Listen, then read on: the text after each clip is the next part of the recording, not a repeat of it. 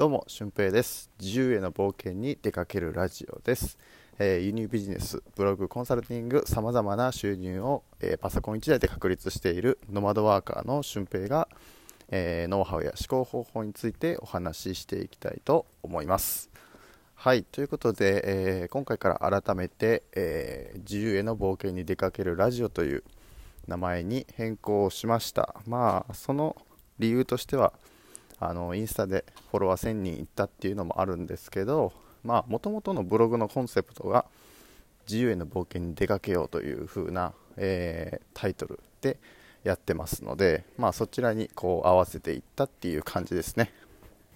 はい今回もそれで話していきたいなと思います。えーまあ、今はちょっと散歩しながらですね、えー今日はちょっとカフェで仕事をしようかなと思うのでその間にちょっとお話できたらなと思ってます。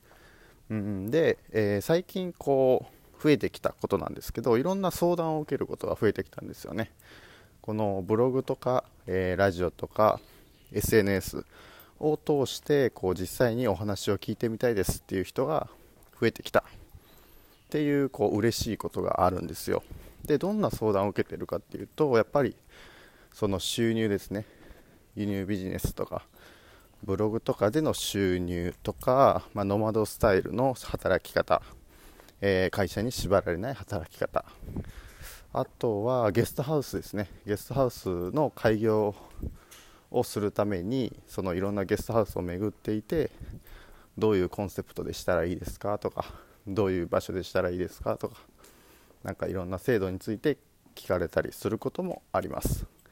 はい。まあすごくそれがね嬉しくてしかもこう話してくだ話を聞いてくださった方もまあある程度多分満足して帰られてると思うんですよね。うん。まあ主にこう音声であったりとか Zoom で対談したりとかえーまあ時たまあの実際にお会いすることもあるんですけど、まあ、それは場所によりけりですね。うん、まあそういうのがこう増えていけばまたそれはそれで新しいことができるんじゃないかなと思って今はなんかお試しというか僕自身も勉強させてもらってるっていう感じで、えーそういう相談に乗ったりしてます。はい、でこう順調に今メルマガ登録者とかえーフォロワーさんとかも増えてきてるので、まあ、そういう風な、あのー僕を支援してくださってる方とかこうコアに付き合ってくださってる方に向けて何かイベントができればなと思って今メルマガ登録者の方に向けて、えーこれは来週かな？来週発表としようと思うんですけど、まあ、ある企画を、まあ、限定的に少数制のちょっと限定で企画をしていこうかなって思ってます。はい。まあそれをするにあたってのうん準備も多分必要なんでしょうけどやっぱりそのメルマガが登録者何人集まったらそういうことができるとかっていうのを自分自身でこう確かめていかないとそういうデータって多分あんまりないんですよね、うん、しかもそのメルマガ登録者の中にもどれだけ、えー僕と関わりたいとか僕から話を聞きたいっていうあのコアな方がいるかっていうとそれもわからないんで、まあ、そこのデータ取りのためにも、えーまずは少数で、えちょっとやっていこうかなと思ってます。でまあその今回のイベントのことに関してもそうですけどもともと僕ってそんな相談を受けるようなあの立場の人間じゃなかったんですよね。うん、こうやって情報発信をしていくまではそんなに相談を受けたこともなかったですし、うんうんうん、まあそんな立場ではなかったんですよね。でもそれがなぜこうできるようになってきたかっていうとやっぱり自分自身がいろんなことを経験してきて、まあ、学校の先生ということもそうですし、えー辞めて自分で仕事をしてるっていうこともそうですしなんかこういろんなあの経験というか決断をしてきたのでそれっていうのは多分あの悩んでる方が多い部分でもあるので,、うん、でかつそこでこう独立してるしてる人っていうのは意外と少なくてやっぱりある程度収入があっても今の会社を辞めないで、えーまあ、ダブルワークという形でやってる方もたくさんいるので、まあ、僕はその独立してやってる分、えー、時間も作れてそこをこう旅行とか、まあ、ゲストハウスとかいろんな部分に当てられるっていう風な感じでやってるんですよね、うん、からその経験とかやっぱり自分が体験したことっていうのはすごく、えー、皆さんにとっても有益になると僕は思ってるんですよね、うん、であのこれって多分全員に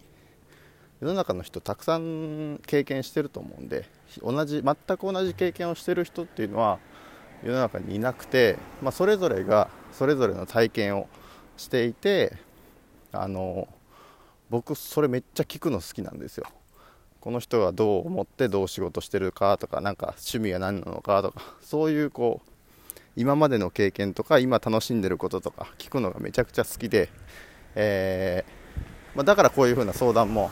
すごく楽しくできるんですけどそう。だから同じ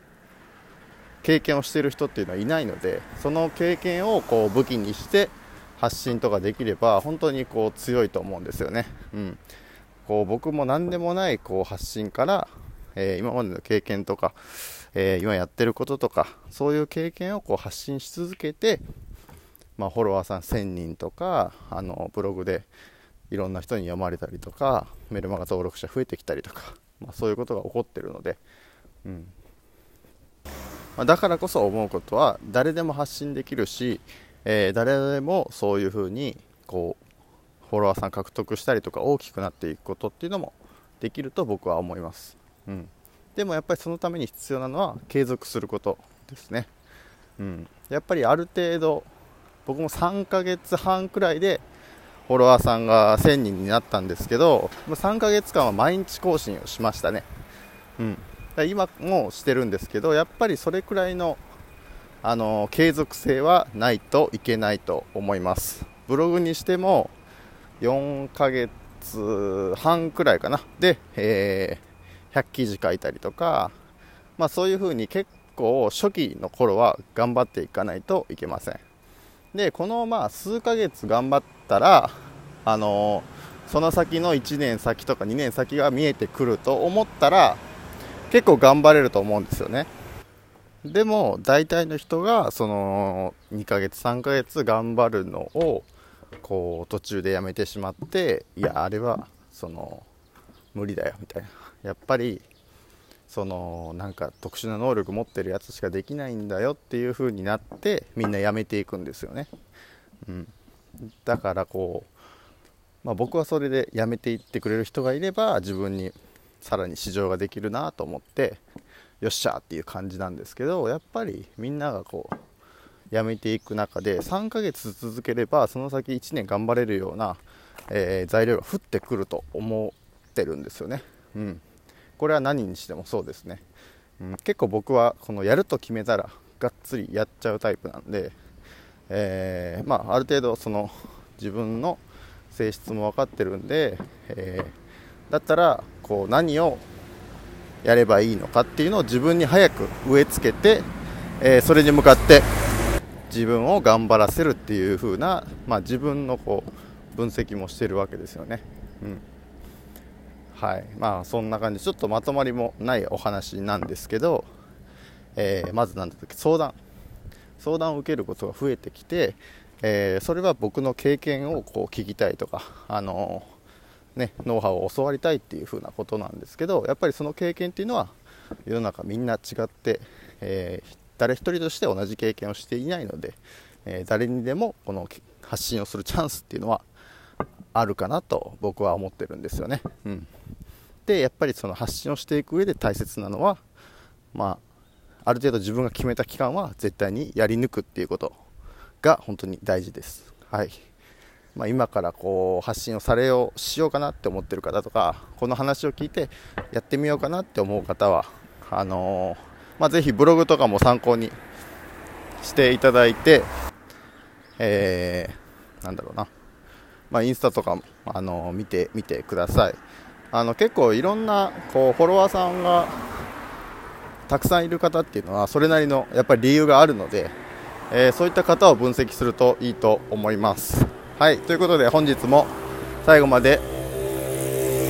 お聴きいただきありがとうございます。めちゃくちゃ車通りの多いところでめっちゃうるさいと思うんですけど。はいまた次回の配信でもお会いしましょう。ほなまた。